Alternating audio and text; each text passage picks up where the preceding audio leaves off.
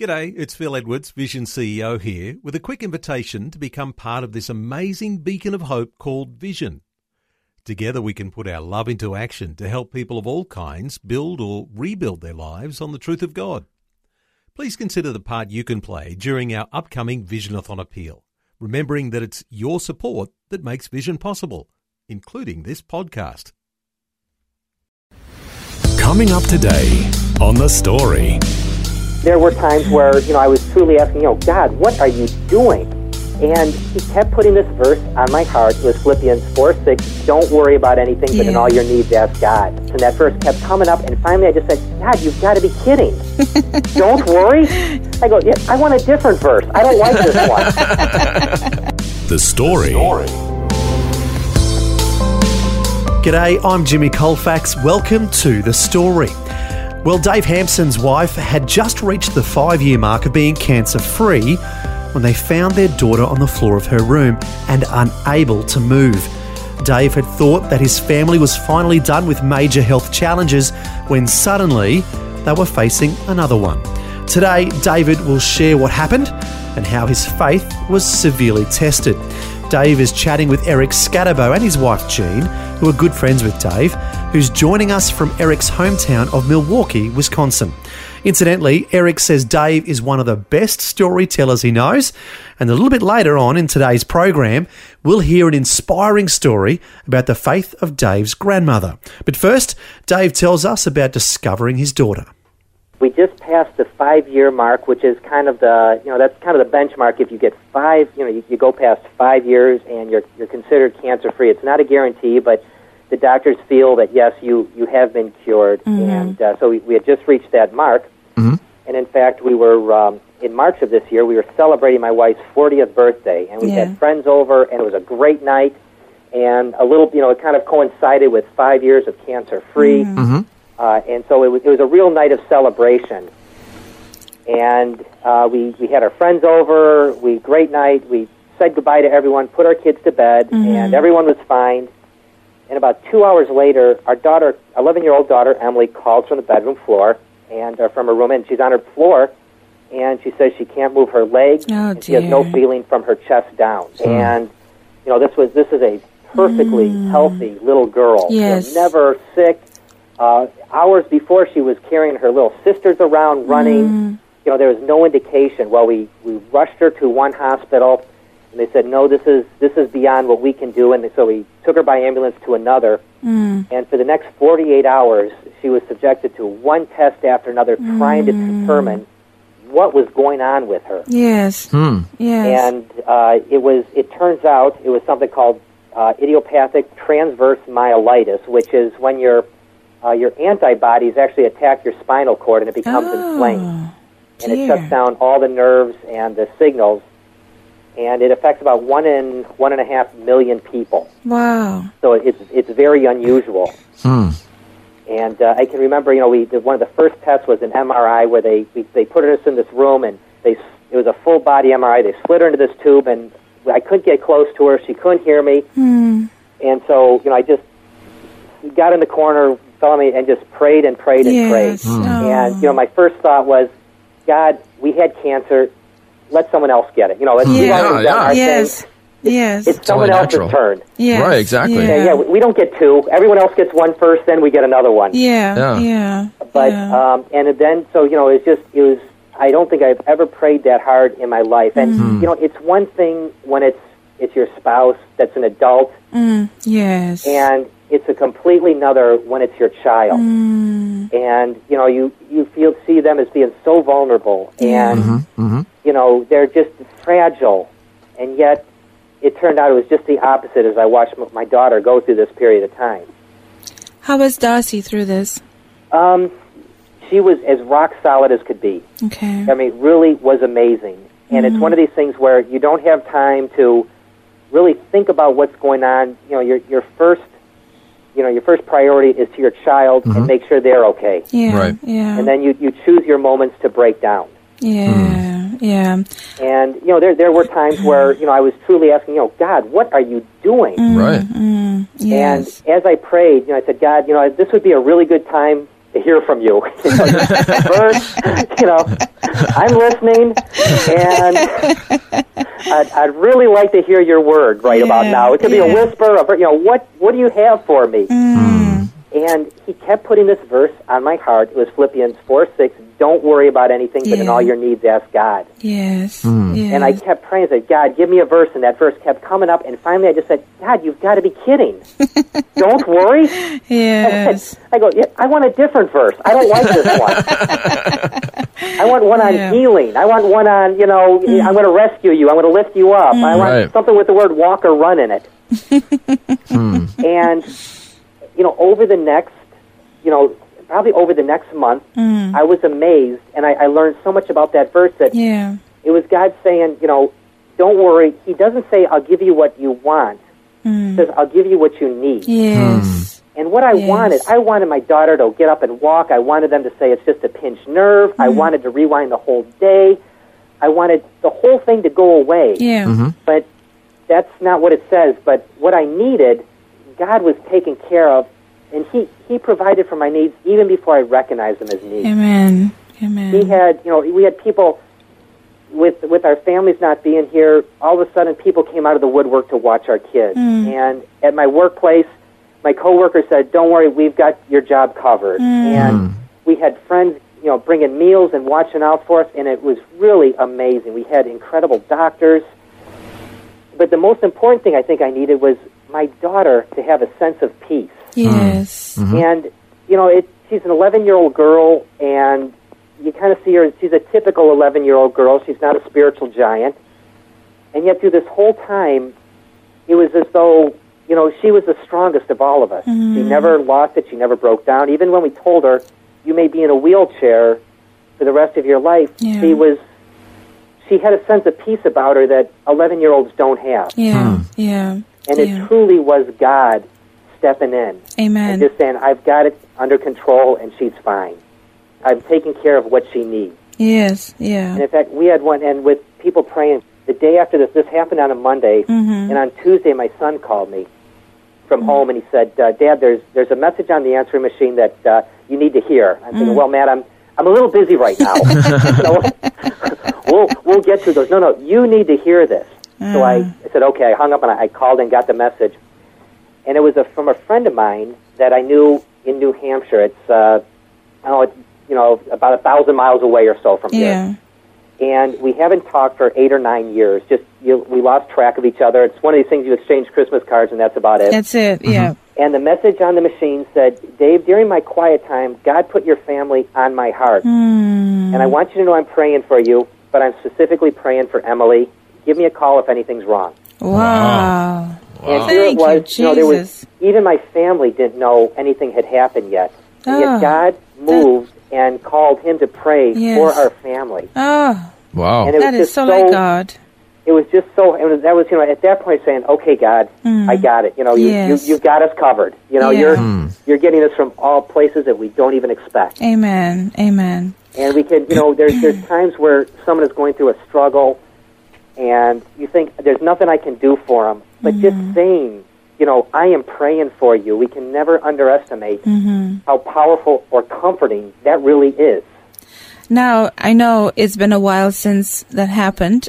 What is happening now to this point? Well, she's made a very good recovery. With this particular illness, about one-third of the people never walk again. Oh. One-third will walk with a walker or some physical assistance, and one-third have a recovery, and that recovery ranges from using a cane to walking normally. Yes. Now, she has made an incredible progress. She spent several weeks in the hospital, or about a month, and then came home. She was in a wheelchair for a couple of weeks, and then she was in a walker, and then she moved to the crutches with the arm supports, and then it was the two canes in one, and now she can walk without a cane. Oh, excellent. Praise the Lord. She is, she can... her walk is a little goofy, and she's kind of has to get used to people staring a little bit, but she is continually getting better, and, you know, we're hoping that she has a full recovery. Yes. But even if she doesn't, you know, she's done so outstanding. She's a walking miracle. Yes, she really is. Wow, fantastic. And during the whole time, you know, there was there was some part of it that was, there was some indignity to it that, you know, when you're paralyzed from the chest down, the muscles that control your bowels and bladder are affected. And the fact that an 11-year-old had to wear a diaper, how she took it, even with a sense of humor. And, you know, she's at the age where she's, you know, becoming a little more self-conscious of who she is. Yes.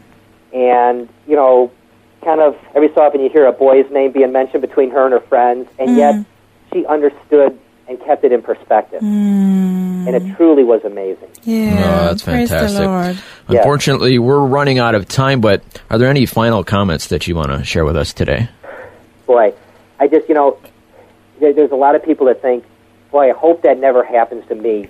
But the fact is, you know, stuff like this does happen in our lives. Yes. We do have tragedy. We do have illnesses.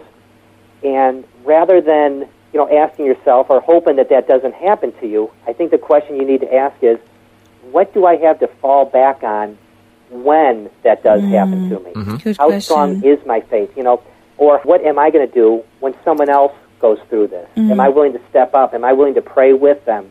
You know, where is my faith? Is it real enough that it's going to help me deal with these situations? Powerful. Yes. That's when you find out how real your faith is. Exactly. Yeah. Oh, it definitely is. Yeah, it's, you know, it's game time. Yeah. You know, that's right. Yeah. Is this just something you do as a hobby on Sunday morning, or is this something you live by? Is it real? And the time to ask, is it real, is not when you're faced with a tragedy. Sure. And that's a little late to learn at that point. I guess the moral of the story is turn to the Lord today. Yes. So you're prepared for the tragedy. Because you have no idea what's going to happen. Yeah. Amen. You know, your little girl can go from perfectly healthy to paralyzed in 2 hours. Wow. With no indication. Who knows what the next day is going to bring? Exactly. And how ready are you? What do you have to be prepared for that next day?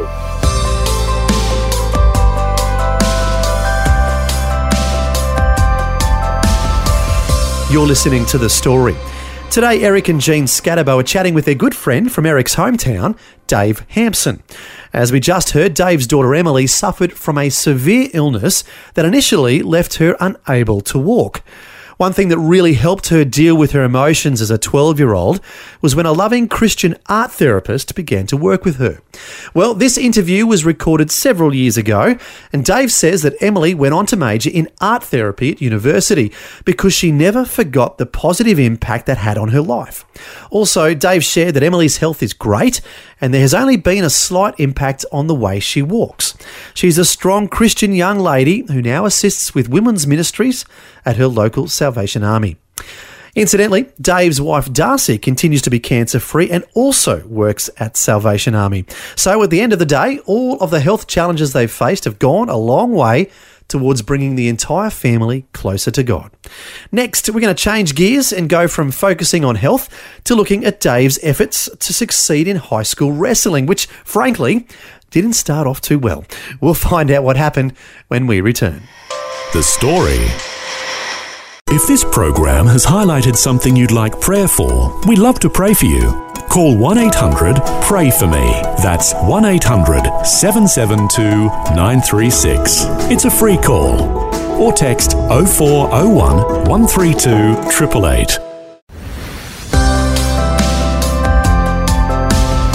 Hi, I'm Jimmy Colfax, and this is The Story.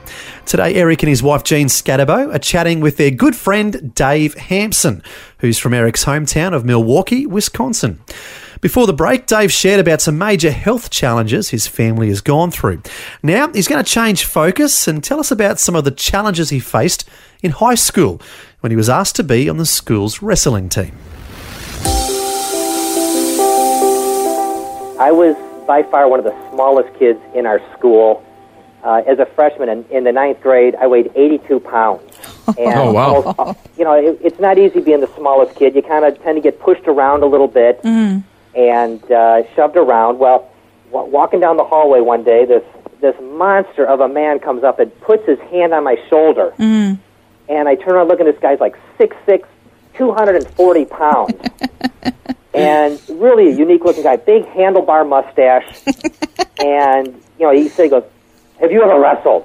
I said, "No, sir." And he saw me as being his lightweight for the next 4 years. Wow. And he said, I want you to join the team. I said, okay. I was just afraid to tell this guy no.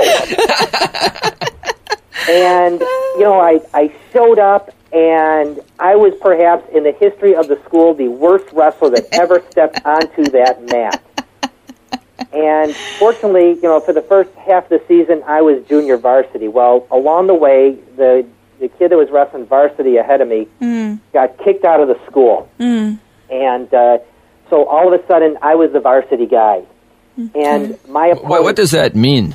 The varsity, that's the schools have junior varsity and varsity. Varsity is the top-level sport. Oh, okay. Junior varsity are the guys underneath them. The varsity guys get all the recognition and the awards, and the junior varsity just kind of go along for the ride. Okay, so this puts you up into the top rank. Right. This was, you know, this was the group that represented the school when we competed against other schools. Oh, okay. And my opponents loved me because they got to run up the score and pad their records and improve their statistics. And I think I wrestled 10 times and got pinned every single one of those times. And in fact, one time I was getting beaten so bad, I was on my back looking up at the ceiling, and there was a sign that said, if you can read this, you're losing. And I just thought, this is humiliating. And the first time my mom came and watched me, she goes running out of the gym and threw up in a garbage can in the hallway because her son was getting pummeled so badly. Oh, dear. Oh, man. Hey, and Dave. The coach just would look and go like, what? I don't even know what to tell you. You're so bad. No. And Jean has a question for you here. Yeah. Say, okay, you said you were pinned 10 times, right? Yes. Did it enter your mind about the 5th time to just kind of back out of this, or I'm not good. Look into baseball, maybe? Well, yeah, that chess club's looking really good these days. You know what? I wouldn't, but there was something, even being 0-10, I was still on the varsity team. Okay. And as a freshman, it was very uncommon to be at the varsity level. Oh, yeah. There was a sense of pride. Yes. And there was something, the fact that I was on a team, and that this team was, it was a Christian high school, so there was something special about this group of kids. Mm-hmm. And I liked the part about belonging.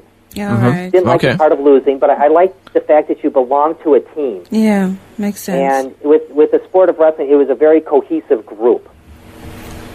And during this time, you know, people were, you know, you started hearing, you knew you're bad when you start hearing, well, it's not whether you win or lose, but how much you enjoy it.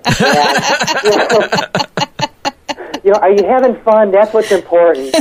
And, you know, that's, you know, you're not one of the stellar performers. Well, in a lot of, you know, the American sports, they have something called an athletic letter. Mm-hmm. And if you perform at the varsity level, at a certain level, not just on the varsity, but if you win enough matches, if you play a certain amount of time in basketball, if you know, score so many runs, you can earn an athletic letter that says that, you know, you're acknowledged as one of the top on your team. Mm-hmm. And if you get you get a letterman's jacket. It's typically a waist-length winter jacket that you can put your letter on. Mm-hmm. And it's a sense of pride. Yes. Mm-hmm. And it's recognized by others that, yes, that's something that you achieve something. Well, I made the mistake of telling friends at the end of the year, I'd like to get my letter. And they were saying, dude, just why don't you try to survive or score a point or, you know, not get pinned. Well, everyone had kind of the same advice except for my grandmother, who at the time was in a nursing home. Okay. She was 84 years old. Yes. And she was not, you know, her mind was starting to go. But she was the one that would constantly tell me, and she was a woman of God, an incredible Christian, that she would, you know, give me encouragement. Mm-hmm, mm-hmm. You know, she would tell me, you can do all things through Christ who strengthens you. It's, you know, you have to prepare, you have to work out, you have to get better. You don't just naturally step into something. Yes, good advice. Be tied in the importance of prayer and committing yourself to God and giving Him the glory in all that you do. Yes. And she would, you know, at the time I attributed it to partly was, thank you, Grandma, you have to tell your grandchild this, and also I know your mind is slipping, so you have no idea how bad I am. But at the same time, there was a confidence or a sense of truth that she was giving me that I could not ignore. Yes. That she was speaking with conviction and with a passion, and there was an underlying strength, even in a feeble voice, that came through. Mm. Well, she held me accountable. Every day I worked out, I ran, I went to camps, I entered tournaments, and I continually, every day, worked out. Well, the next year came, and I can remember the first match the coach said, or I should preface this, that the day before the season began, we got a call early in the morning, and my grandmother had passed away during the night. And it was just the day before the season, and I was crushed, thinking, I've got one person that believes in me. There's one person on this planet that actually thinks that I can do something, and now that person is gone. Mm. So, I moved on. I went into the season began, and at the first tournament, the coach pulled me aside and says, "Okay, I've got a goal for you today. Score a point." So he did not even have enough confidence in me to win, just to score a point. Well, the training and the conditioning had paid off. That I won those next four matches. Won the tournament, and I won the next three matches after that in the next tournament. So I very quickly, all of a sudden, I found myself 12-0. Wow. And I was amazed that, I just thought I couldn't believe this was happening. Mm. And I remember at that point, the athletic director for the school came and said, "Dave, I want to tell you, it was already voted and you've got enough points. You have earned your athletic letter. So you'll be getting that at the end of the season." Mm. And I told my parents, and they were excited. I said, I just wish Grandma could have been here. I wish she would have known that, that she was right. And my parents smiled, and they handed me an envelope. Yeah. And on the outside had my name on it. It was in my grandmother's writing. Mm. And inside the letter said, "David, I knew you would do this. Oh. In here is my last $100 that I have put aside for you to buy your jacket. Oh. Congratulations. In Philippians 4:13, you can do all things through Christ who gives you strength." Love, Grandma. Oh, how beautiful. So she knew. 2 years or 2 months after the fact is to be handed this letter. Wow. That she had enough confidence in me. Yes. And in what she was telling me. Yes. That it changed my life. Mm. And if, someone's out there thinking, you're an 84-year-old lady who cannot have an impact on a child's life, you are so wrong. Yes. I mean, this is 30 years later, it's still affecting the way I live and approach things. Yeah, oh. And it's all because of just the spiritual strength of an 80-some-year-old lady who understood the power of the gospel and God's word and what he can do in someone's life. Yes, and she was in her right mind. Even everybody thought, that she was getting to that point, but the Lord was still using her to encourage you the moment that you needed it the most. Exactly. I love that. Isn't that a great story? I love that. This is my first time hearing the story, and it's a blessing. It really is. Yes. The fact that, what encouraging words, the impact that they can have. Yeah. Even when, you don't think they're having an impact, what they can do to someone's life. Wow. Well, I think the big thing is just knowing somebody is in your corner and is pulling for you. Yeah. Yes. That there's somebody who believes in you and wants the best for you. Mm. And I think going back to the last program when, you shared about your wife's cancer and your daughter's struggle with being paralyzed, you knew one of the things that comforted you was that God was in your corner, in your daughter's corner, in your wife's corner, that he was pulling for you and that he was there for you. And you're exactly right. And, the same words that I found myself speaking to my daughter, my grandmother had spoken to me 30 years before. Wow. Yes. Saying that, giving her the same verses. Yeah. And the same encouragement. Yeah. And because of going through that experience, I was able to now talk to her with a measure of confidence, saying, yes, this is real. Mm-hmm. This is, this Bible, this God, He is real. He has an impact in our lives. He makes a difference. Yes. This isn't just story time. That's right.